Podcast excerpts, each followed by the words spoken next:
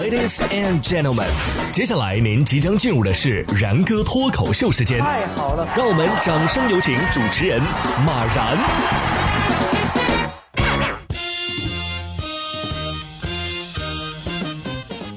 然哥说新闻，新闻脱口秀，各位听众大家好，我是然哥。前段时间啊，有这么一段女孩在电梯间强吻男生的视频广泛的流传，相信很多的听众朋友都看过了。这个在电梯被强吻的男生啊，最近发文说自己啊被强吻他的那个女孩啊，深深的吸引了。视频当中我们可以看到，女孩是一把拉下了男生的口罩，对他进行亲吻，男生呢则是紧张的举起了双手。男生表示自己被女孩的性格吸引了。希望得到女孩的回复，认识一下，哎，这位女生。我也不知道为什么每到大过年的就有这种虐单身狗的新闻出现。大兄弟，我免费教给你一招男子防身术吧，能够化解扑过来的女孩，并且将她放倒在地的那种。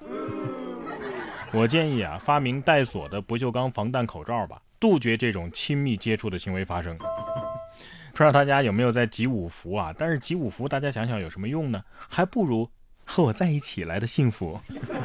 不过今年过年，如果单身的你不能领女朋友回家的话，我表示可以理解，因为你女朋友病了呀。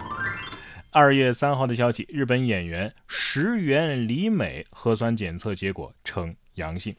据报道啊，为了防范新冠疫情，剧组呢在开机前要进行核酸检查。在一月中旬拍摄日第一天的核酸检查当中，主演石原里美就被查出了核酸阳性。据悉啊，石原本人并没有什么症状，本人对检测的结果呢也感到惊讶。石原出演的戏份啊也因此全部推迟拍摄。据电视台的相关人士透露啊，幸运的是公演者当中并没有符合密切接触条件的密切接触者。电视剧的其他戏份呢，也已经投入拍摄了。呃，不知道各位，病毒比你先接触到你老婆是什么心情？既然已经失去了老婆，当然不能再失去假期了。写书今日了，先生莫闲迟，明日是假日，早放学生归。一千三百多年前啊，居住在新疆吐鲁番地区的十二岁小学童。卜天寿抄写完老师布置的《论语》之后啊，放飞自我，写下了刚刚那首求放假的打油诗。这首小诗啊，也透露出唐代西域孩童的教育细节。哎呀，小孩子，呃，不对，这应该叫小祖宗吧？好可爱呀！看到没有？一千三百年前的小朋友都知道写诗请假，而现在的你请假呢？老师，我肚子疼。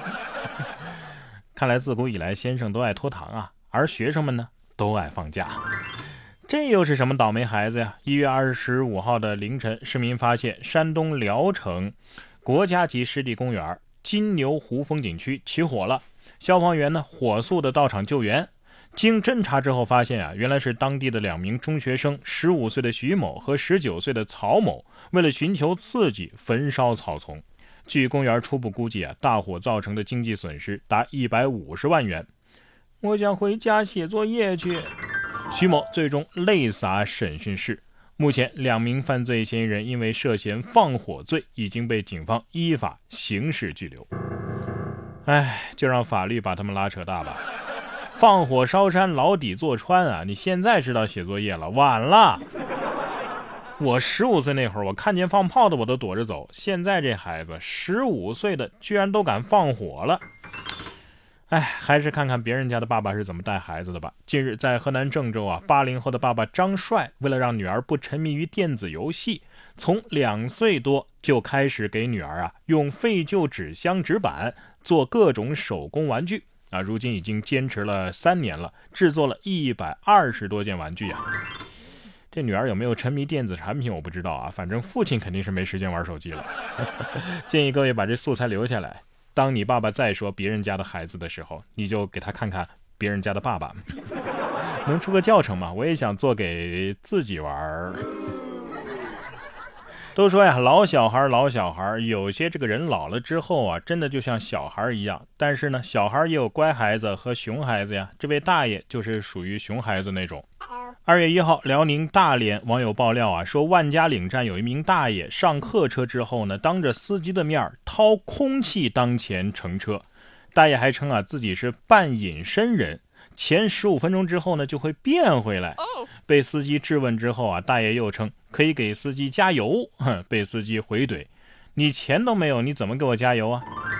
那大爷您先下去吧，等半隐身的公交车来接您吧。大爷心想：加油。奥利给呀，这不是给你加油了吗？奥利给，加油！哎，要真是半隐身人，你还是别出来瞎逛了，吓到小朋友就不好了，对不对？但是对于有的人来说呀，即便是克服重重困难，他也要出门啊。愚公移山之海上版，来了解一下。近日，据外媒报道啊，一对夫妻暂居芬兰的偏远小岛，丈夫呢担心海水冻上了之后影响出行，就驾驶着小船，以一人之力啊推开了巨型的冰块。此前，这对夫妻一直在芬兰和美国的旧金山两地生活，但在新冠肺炎疫情期间啊，他们搬到了芬兰的小岛上。你就不怕边滑边破冰，然后后面的冰又又又结上了吗？这也是暴躁的芬兰老哥啊！反正我看的都觉得这胳膊得得多酸呐啊！有人前进的很费力，但是有的跑的却很轻松，衣服都能长腿飞了。你说这事儿 稀不稀奇？近日在吉林省吉林市，一位奶茶店员他的衣服丢失了，在店内是怎么寻找都找不到。后来猜测呀，是不是被人偷了？于是就调取了屋内的监控，令人没想到的是啊，衣服还真不是被偷走的，而是自己悄无声息的跟着外卖员离开了。看到了吧，是衣服先动的手。可是衣服有什么错呢？衣服只是饿了，想去其他店里看看，是不是？只是那天毫无知觉的外卖小哥在送外卖的途中啊，一定格外的拉风。